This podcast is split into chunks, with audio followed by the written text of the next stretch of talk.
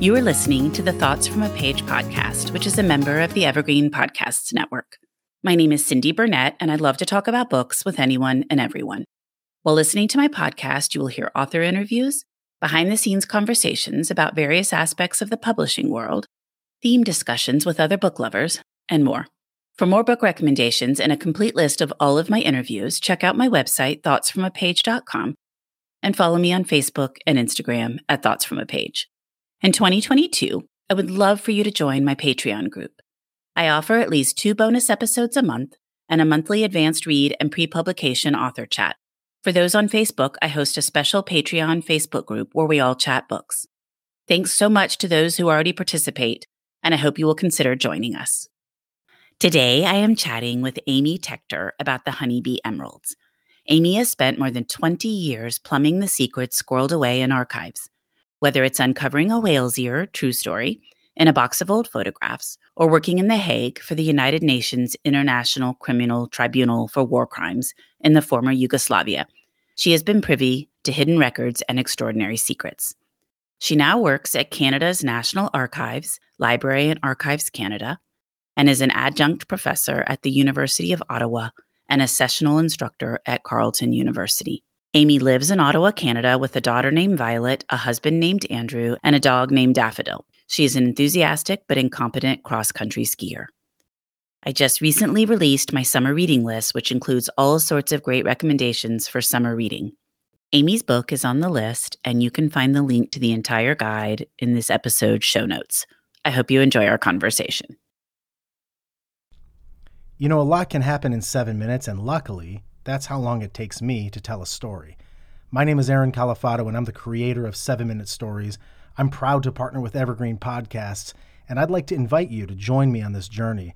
I'm going to take you on some crazy roller coaster rides using my unique extemporaneous storytelling style, and together, we're going to try to make sense of the world, all through the art of storytelling, and all in approximately seven minutes. Welcome, Amy. How are you today? I'm great, Cindy. Thanks so much for having me. I'm so glad you're here. I loved your book, The Honeybee Emeralds, and I can't wait to talk about it. Yay! well, what I usually do is ask the author to give me a quick synopsis of the book for those that won't have read it yet. So, can you do that for The Honeybee Emeralds? Yes, of course. The Honeybee Emeralds is a lighthearted mystery. It's set in Paris amongst the expatriate community there and it follows the adventures of four point of view characters who discover a beautiful, mysterious diamond and emerald necklace with a big honeybee pendant at its center. And the women take this discovery and um, use it as a chance to explore the history of the necklace. So rather than turn it into the police, they decide to kind of figure out where the necklace came from, who its owners were, and kind of what its story is. And so they start to investigate. They go to archives. They have to go to the Loire Valley at one point. They have to go to um, very exclusive jewelers in Paris, the Richelieu Library, doing all kinds of research to sort of track the provenance and the story of the necklace. And while they're doing that, they uncover the story, which follows the sort of the ownership story of the necklace, involves three very powerful, interesting, significant real life historical figures. So my fictional necklace was owned by the real life Napoleon, mistress of Napoleon III's, Marguerite Bélanger, um, who then passed it along to Mata Hari, who's the famous World War One spy, and then lastly to Josephine Baker, who is the renowned American jazz age singer who moved to um, to Paris and became the toast of France for decades. She's not as well known in North America, but she has this just incredible story. And so my novel tells the contemporary story of the four women as they sort of try to untangle this, the mystery of the necklace while resolving their own issues with relationships and friendships and motherhood and career. And at the same time, tells a bit of the story and the history of the background of those three women who all have these like amazing arcs of being born into a lot of poverty and, and enduring a lot of challenges in order to sort of triumph on their own merits, essentially. So the, the contemporary women sort of learn from and feed off of the stories of these women in the past to inform their, their present life. I really liked the format, most of the story being written in present day but also then flashing back to these women in the past and their stories. I thought you did that very well. Oh, thank you. Yeah, it was it was fun and challenging. I bet it was to figure out exactly how much to include and how to connect everything up and just all of it. Yeah, you always hear what, I think when uh, authors talk about historical research, the challenge is, t- is taking out, right? There's so much good stuff that you want to put in and then you have to you have to not info dump all of your all of your research. So that was definitely a challenge for me because these women had such fascinating lives. I was like, oh, I want to tell everybody all these cool things I learned, but I restrained myself. your book would be 800 pages and they'd be like, wow, she really went off on a tangent here. It's so funny because that has been a conversation topic I would say in the last month or two in several interviews about how hard it is to narrow down and how frustrating it is when you are reading a book and all of a sudden there is an info dump and you're like, wait a minute, it kind of pulls you out of the story. Yeah. Yeah. And I, I, I, I experience as a reader, I've experienced the frustration of getting that info dump. And as a writer, I've experienced the frustration of trying to avoid giving that info dump because you put so much work into it and really you do discover such cool things and then you, you want to work it all in. But, uh, you've got to be true to the story rather than showing off your own research, I guess. Exactly. But you did that very well and there was no info dump at all. Yay. Good. Thanks. well, where did the idea come from for the story? And I guess there's several ideas. The expat community, setting it in Paris, the necklace. Did you come up with the design of the fictional necklace yourself? Yeah, yeah, I did. It's based that necklace is based on lots of uh, beautiful jewelry that was designed at the sort of end of the 19th century, especially in Paris. There was a real sort of not quite yet Art Nouveau, but the intricate, beautiful objects that were designed. So there's, you know, tiaras and, and, and uh, you know, brooches and all sorts of cool jewelry that was designed that would be sort of figurative. So that the honeybee idea came from there. But the design of it uh, is my own imagination based on similar jewelry from the era. And um, the idea for the expat community was um, I, I have lived in Europe for a number of years for different jobs, both for myself and for my husband. And it was, it's such a unique and interesting thing to go overseas, know that that's not where you belong. So you're not immigrating to a new country and yet you're living, you're living there for a period of time and so you, you're maintaining your connections with home. You're not fully embracing this sort of foreign life, but at the same time, you, you want to explore and live, uh, you know, like a local as much as possible. It's a funny little, it's kind of a funny place to, to be emotionally. Uh, and so I tried to capture a little bit of that in, in this book that you're, you're not quite settled into your, into your adoptive country because you know that you're not staying there forever. But you want to take advantage of as much as you can while you're there. You want to take advantage of, of as much as you can, but there's a real uh, sort of dichotomy that I observed when I was an expat of you also get really homesick and you and you you want to sort of plug you want to plug into those communities of, of other people who are living who who like you are living in this in this new country experiencing the intricacies of the bureaucracy of how difficult it is to get a driver's license or a parking permit.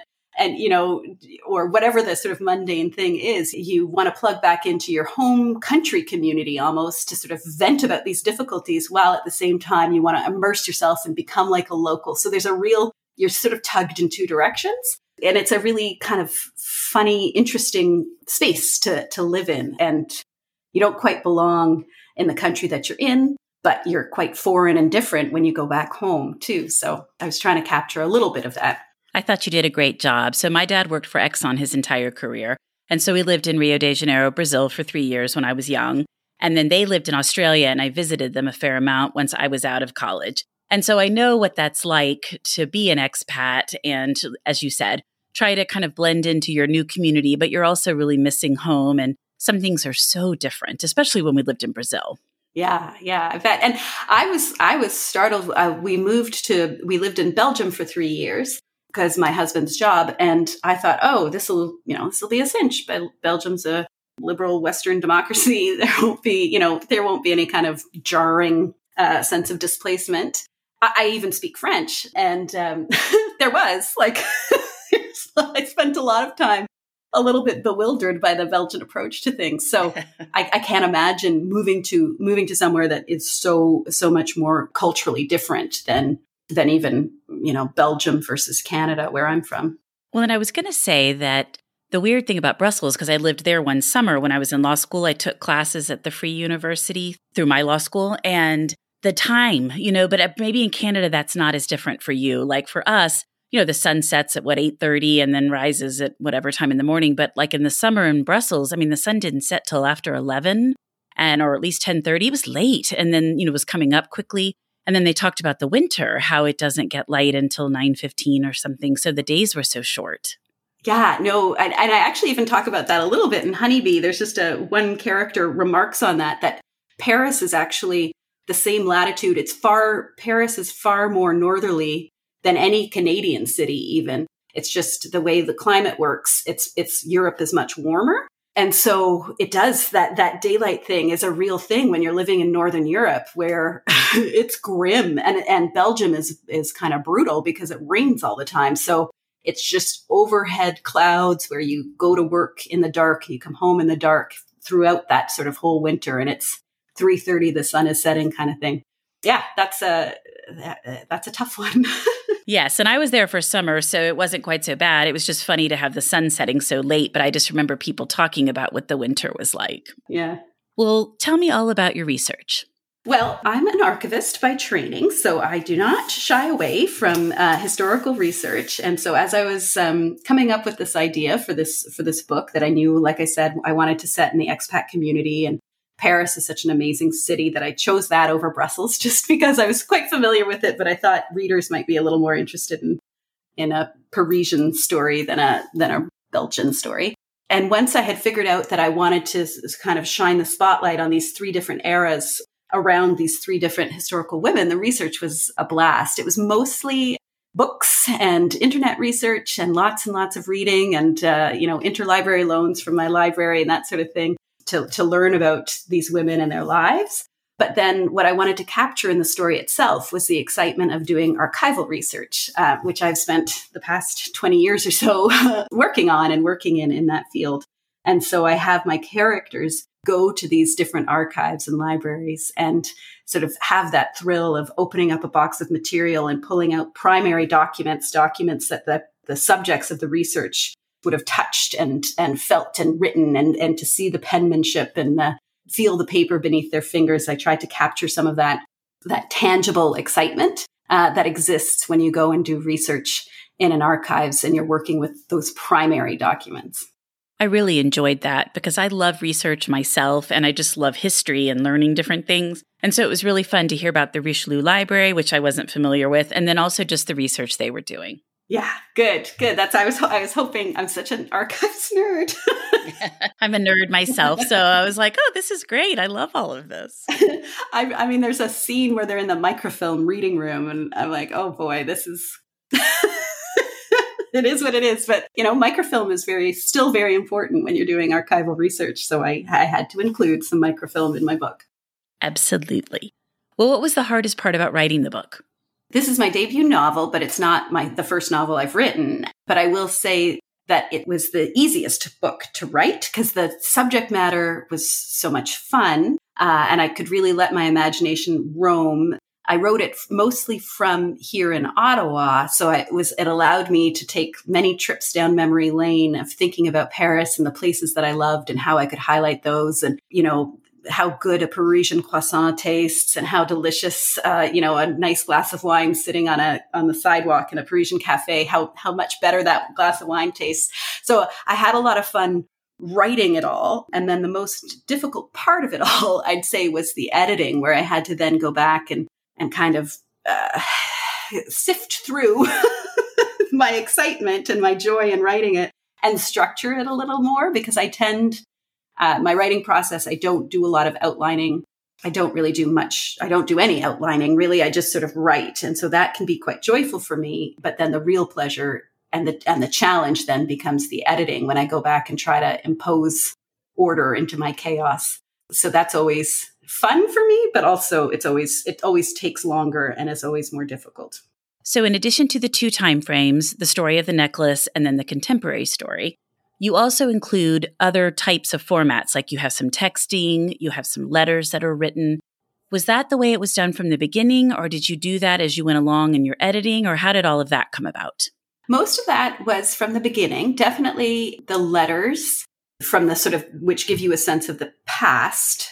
I always thought that that's what I, that's how I would do it because I love books like that. You know, like uh, Kate Morton does does some wonderful stories where you go back and you discover the secret letters, and then you learn these you know, you learn more and it gives you insight into the mystery, but also your current problems. I really like that. I like that narrative. So I knew that I wanted to have some historical letters. And then as I was writing and the story was evolving and the relationships between the contemporary characters were changing, I also realized that it would be fun to include some text messages and those kinds of exchanges. And then I was really delighted that my publisher kind of took that and and made some decisions on how to kind of format the book so that it was really clear and distinct the different formats and made and I think made them quite pretty. Like there's there's various like you said different ways that the story is told and they're all differentiated and highlighted on the pages of the book itself which I thought was really neat and certainly wasn't something I had thought about or considered.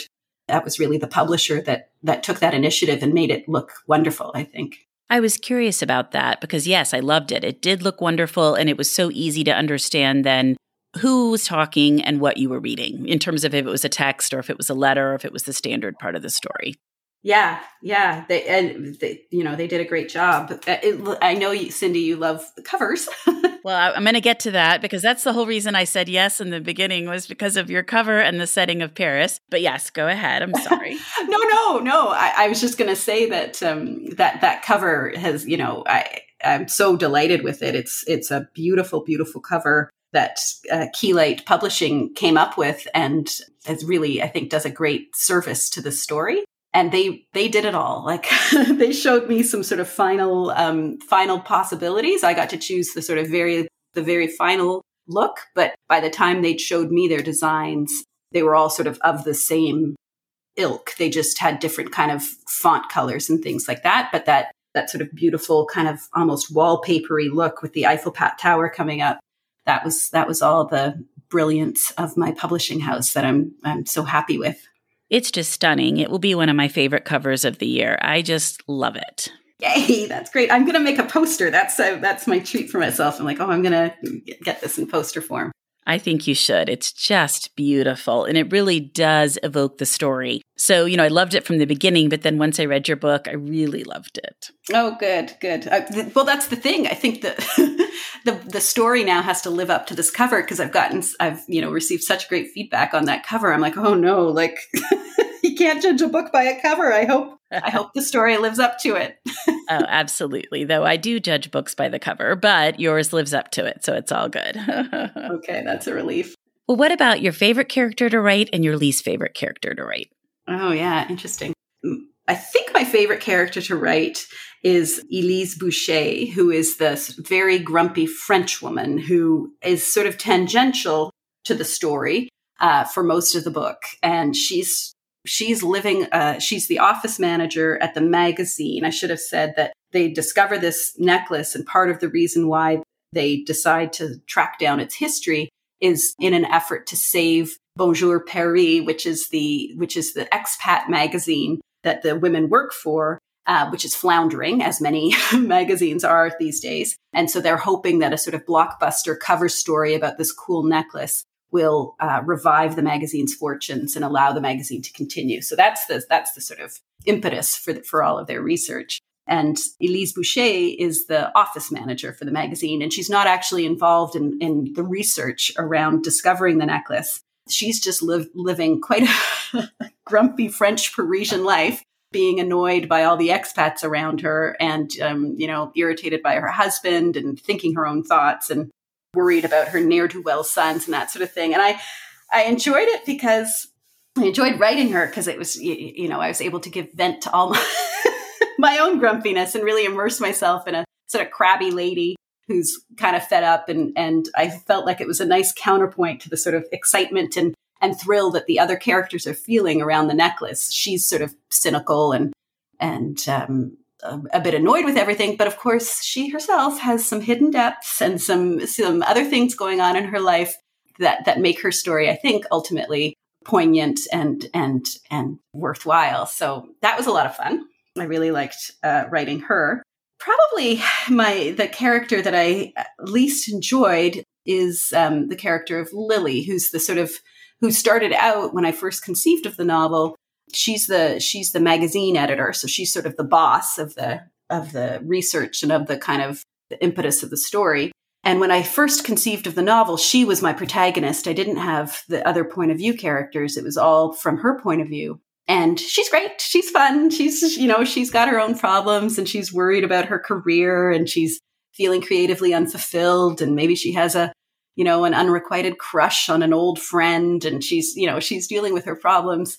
But I think I think I wanted more from her and I couldn't get it. So in the process of writing, that's why these other point of view characters came in because I wanted different perspectives and maybe some, some um, edgier perspectives. And so Lily became maybe the, a little less interesting for me to write. Still lots of fun. And I think she's still an interesting character, but she, she might have been the more difficult one for me to, to get super excited about. I can see that. I think Alice was my favorite character which I think is probably what many readers say, but I just loved her. Yeah, I think my favorite character is Daphne because she's such a like an unpleasant person in so many ways and she she's self-aware enough to know that she's kind of selfish and self-involved and a little bit terrible and so writing her I found that a lot of fun just because I could I could give into my evil um my evil thoughts. She's my evil alter ego. I liked Daphne though. I mean, she was hard early on because you're kind of cringing sometimes. You're like, Daphne, come on. But she comes around. Yeah. That's funny.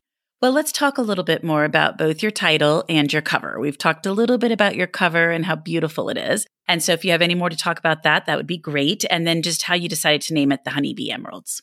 Yeah. Well, the cover, like I said, it really was the publisher's design that I fully supported. And as a debut author, I sort of didn't know what to expect. And I'm, I'm part of this wonderful, very supportive debut author group. And so was able to see other other debuts um, would contribute to the book and be like, "Oh no, I hate my cover," or "It's not what I expected," or "It's you know, it's giving a false impression to the reader." And so I was braced to maybe have some battles with the publisher, but they they presented me something so beautiful that I uh, and and like you said, that held up uh, what the the sort of the story so so well that I had no arguments about the cover. So that that worked out really well. The title is interesting too. Originally and for a long time in all my drafting, I actually the title, the working title was uh, Bonjour Paris, which is the name of of the magazine that they that they, these women work for. And I thought it was serviceable, but in fact, it's terrible. It's a terrible title don't know that it's terrible, but I don't love it. So I understand. It's not great. And um and thank goodness I had in my in my querying process, I had an agent give me this feedback who ultimately didn't um didn't accept the manuscript, but I was lucky enough to get some uh, feedback from them. And they said, bon, you know, you've got to do something about that title. So that really kind of I had thought, oh well, title doesn't matter. The publishers will change it anyway if it gets picked up. But um, that snapped snapped me to attention i think and and then coming up with the honeybee emeralds seemed like a no-brainer and i was annoyed with myself that i hadn't thought of it from the get-go because uh, i think it is i think it is interesting i think honeybee i think we all love honeybees and you know we're worried about them too because they're um, you know they're they're in danger uh, and then emeralds are my favorite gemstone. Uh, I'm a redhead, so I, I love that. Uh, I love that deep green. I think it's really beautiful and you know, pairs nicely with my hair. Uh, not that I have any emeralds, unfortunately. Um, but so honeybee emeralds became, uh, it was very, it became an obvious title as soon as I got out of my head that uh, Bonjour Paris uh, wasn't really uh, going to do it. Well, I think the problem with Bonjour Paris is you're going to pull up all sorts of things when people try to Google your book. But if you do the honeybee emeralds, the second somebody puts it in, it's going to pop up your book. Yeah, yeah, and I hadn't even thought. You know, I, I am a I am a naive new person to this whole publishing world, so um, and I hadn't even thought about sort of findability, discoverability when thinking about a title. But that's a good point. Well, there's so much that goes into it all. There's no way you can think about it all up front. But it's one of those things as you go, you learn. And then by the time you're to your next book and the next book, you know, you kind of pick up different nuggets each time. Yeah, yeah, I think that's right. Well, are you working on anything at the present that you'd like to share with me? Yeah, I'd love to. So I'm I'm staying in archives. I, I can't quit my love of uh, archives and writing about them. I just think they're such a rich source for stories and secrets and mysteries. So uh, I'm working on a three a three book kind of loose series that's going to be called um, the Dominion uh, Archives Mysteries, and um, they're all centered around the National Archives in Canada. Um, and the first one will be coming out actually this fall. It's called The Foulest Things, and it's about a young junior archivist struggling with her career who, um, quite early on in the book, so it's not a spoiler, finds a dead body squished in the archival stacks and then has to solve that mystery. And and there are some mysterious letters that she uh, that she finds in the archives that contribute to untangling the mystery. So I, i've still got my my sort of two formats and my little hint from the history and from the past coming in to inform the contemporary mystery Oh, good. Because I really did love that format. It was one of the things that I think stuck out to me about the book was that I really enjoyed the going back and forth and not having it be so evenly divided where sometimes one timeline, you're like, oh, I really like this timeline. And then you have to spend all this other time in the other timeline and you're like, move along. So I really liked the kind of, you know, the, the contemporary was the main timeline, but there was the flashing back. I really liked that. Oh, I'm glad. I do. I do find it a little tricky because I'm like, I don't think it's histor- It's not historical fiction, and right. it's not even like as as much. There's not even as much history as say um, a, a, Kate Morton book, where where the, where it does, I think, go pretty much always back and forth, back and forth. But it does. It doesn't not have historical fiction elements. that's for sure. And it's the same with this with this more um, obvious murder mystery that I'm writing. Also, definitely has has that historical element. Okay, good. Yeah, and I think partly it's just that it's it's reality even though we're so you know, we're so modern and we're so contemporary and we're so plugged into our computers and the internet and like new pop culture and things coming up uh, on the daily what we don't realize or we don't stop and think about very often is how deeply the past is informing everything that's happening and how important it is to understand history in order to understand ourselves. And I think a lot of these books that have these dual back and forth timelines, it's kind of making explicit this, this reality that we don't often think about, which is that everything that's going on in the world today, there are deep and complex roots for that, that, that are worth exploring and understanding a little bit more.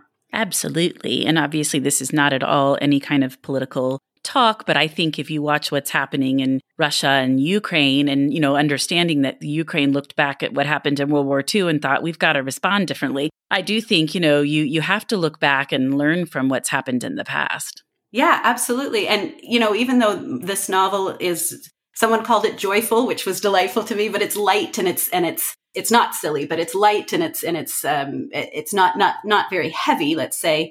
I still think that that that that truth of of people connecting with the past and realizing how it still impacts on them, how the stories from the past inform their lives. It's it's meaningful and it's it's important and uh, it's worth it's worth talking about. And I think that's partly why we get drawn to historical fiction the way that we do. I agree completely. Well, what have you read lately that you really liked? Oh, this is my favorite part of your podcast. I sit there with a pen and jot down the, the recommendations.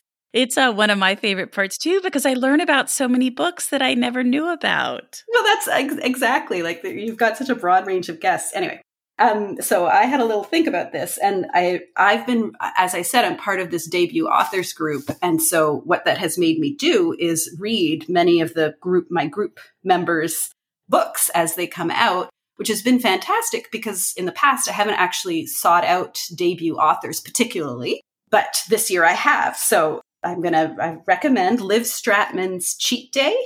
Uh, she uh, has written this wonderful set in New York, really hilarious, acerbic uh, take on relationships and also on disordered eating. So it's uh, wry and biting, and it has an un, an un not an unfriendly, an unlikable protagonist, which is you know not to everyone's taste, but is, is a it's a it's a great it's a great book, really funny and smart. And then another group member is uh, Kirthana Ramisetti, who wrote Dava Shastri's Last Day, which has also got a great premise. That one is this uh, incredibly wealthy, influential media mogul woman who is dying and knows she's dying and fakes her death a little early so that she can read the obituaries and see what the world thinks of her. And then it's the repercussions because she's not remembered in the way that she thought she would be.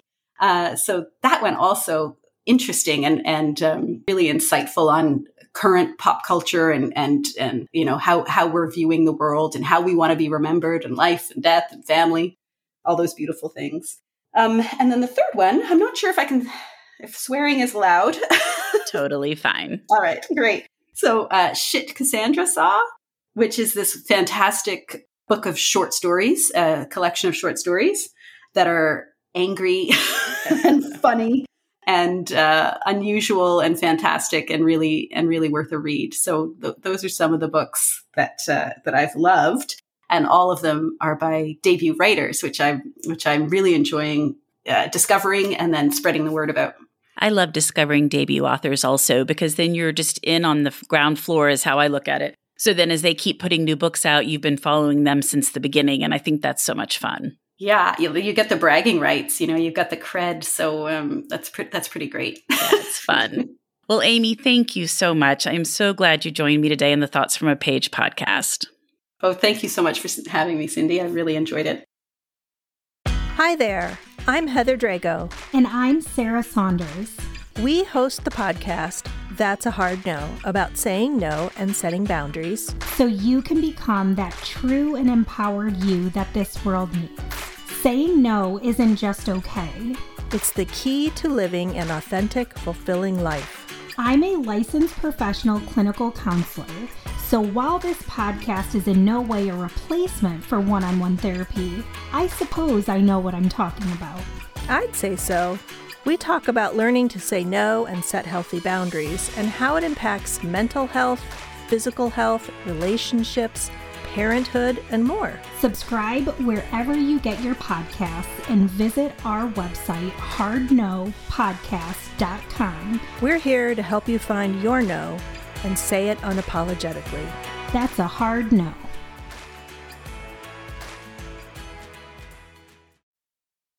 Thank you so much for listening to my podcast. If you like this episode, and I hope you did, please follow me on Instagram at Thoughts from a Page.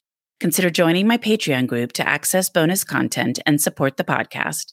Tell all of your friends about the show and rate it or subscribe to it wherever you listen to your podcasts. I would really appreciate it. The book discussed in this episode can be purchased at my bookshop storefront, and the link is in the show notes. I hope you'll tune in next time.